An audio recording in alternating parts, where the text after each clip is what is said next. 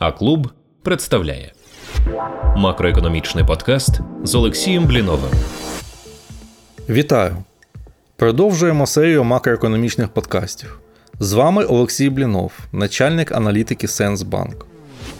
У першому кварталі 2023 року відновлення української економіки тривало. Незважаючи на складну зиму, оперативна оцінка обсягу реального ВВП у першому кварталі стала приємною несподіванкою для економістів. Було зафіксовано спад на 10,5% в річному вимірі, але насправді це дуже позитивний результат. Тут варто згадати, що минулого року перший квартал був наполовину довоєнним, тому сам спад до нього як такий не є сюрпризом. Проте, якщо перерахувати отриманий результат у довоєнних стандартах 2021 року, то виявиться, що українська економіка вийшла на 76% довоєнного ВВП. Для порівняння у другому півріччі 2022 року вона більш-менш стабільно утримувала рівень 69% довоєнного ВВП. Безумовно, економіка цим відновленням завдячує значною мірою потужному зовнішньому фінансуванню, яке через бюджетні видатки та величезний бюджетний дефіцит як наслідок підтримує внутрішній попит в країні. Стратегічно це насправді дуже великий виклик для поствоєнної України. Якщо ці бюджетні вливання припинити, то це може стати потужним шоком і для економіки, і для валютного балансу. А наразі Україна за 5 місяців вже отримала майже 20 мільярдів доларів міжнародної фінансової підтримки. Для порівняння, бюджетний дефіцит до фінансування за цей же період становив 15,5 мільярдів доларів. Тобто держава не просто фінансує воєнний бюджет, а ще й накопичує грошові запаси. Золотовалютні резерви перевищили 37 мільярдів доларів, а чисті резерви становлять понад 25 мільярдів доларів. Це дає змогу Національному банку України і надалі підтримувати фіксований обмінний курс гривні. А що ж очікувати від другого кварталу? У другому кварталі безумовно очікується значне зростання протипровального показника минулого року. І тут не варто дивуватися 20% збільшенню. Проте, по суті, це все одно будуть ті самі три чверті від довоєнного обсягу економіки. І причина очікувати досить потужний результат у другому кварталі дійсно є. Економіка це не просто показники, а поведінка економічних суб'єктів. За останні два місяці з'явилося дедалі більше ознак того, що ця поведінка стає все більш оптимістичною. Це є результати опитувань підприємств, які уперше від 2021 року вийшли на переважання обережних оптимістичних настроїв. Це і ситуація на готівковому валютному ринку, і значна активізація продажів у роздумі торгівлі та сфері послуг, а також посилення інтересу вкладників до строкових депозитів у національній валюті. Все це свідчення того, що українці стають дедалі впевненішими у завтрашньому дні. Як наслідок, вони схильні одночасно більше і споживати, і заощаджувати. Цікаво, що зазвичай ці дві тенденції в економіці суперечать одна одній, адже за інших рівних умов споживання скорочує заощадження і навпаки.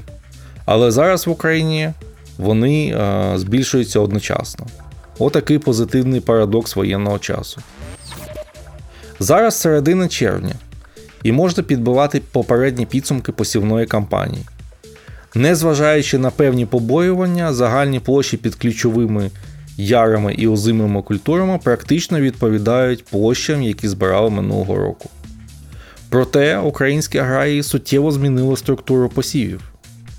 Так, значно скорочено площі під пшеницею та ячменем, і не менш значно збільшено під соняшником і соєю.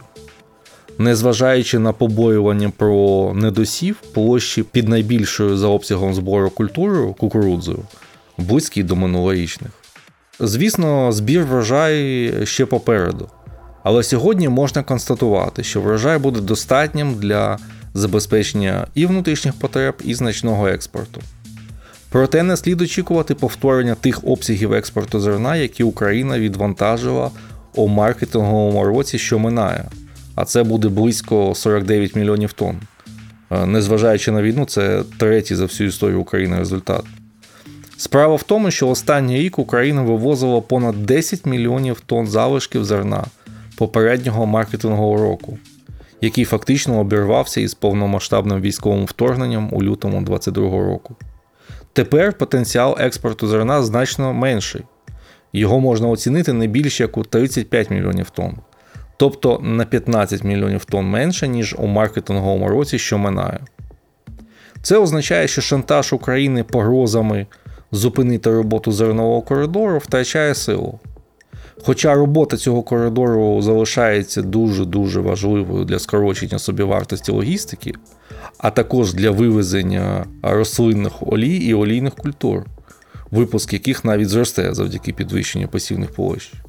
Це також означає, що Україні вже не потрібно шукати в авральному порядку екстрені рішення для зберігання врожаю, як це було торік. На жаль, це також означає суттєве послаблення внеску аграрного експорту в економіку в першому півріччі 2024 року. Не можна не оминути увагою жахливу катастрофу знищення загарбниками греблі Каховського водосховища. Якщо говорити про макроекономічний прогноз на 2023 рік, то вплив помірний, дуже невеликий. Це передусім прискорення інфляції в групі овочів і кавунів, яке дасть до загального показнику інфляції десь 2-3%, а також певне скорочення обсягів виробництва великих промислових підприємств у регіоні на певний час.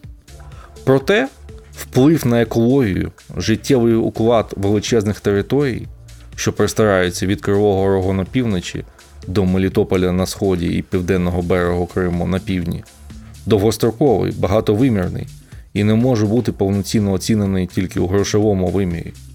Це і втрата доступу до питної води, і осушення унікальної системи каналів, і понівечена екологія величезного регіону, розміром тотожнього площі всій Австрії або Чехії, регіону, переповненого природними заповідниками.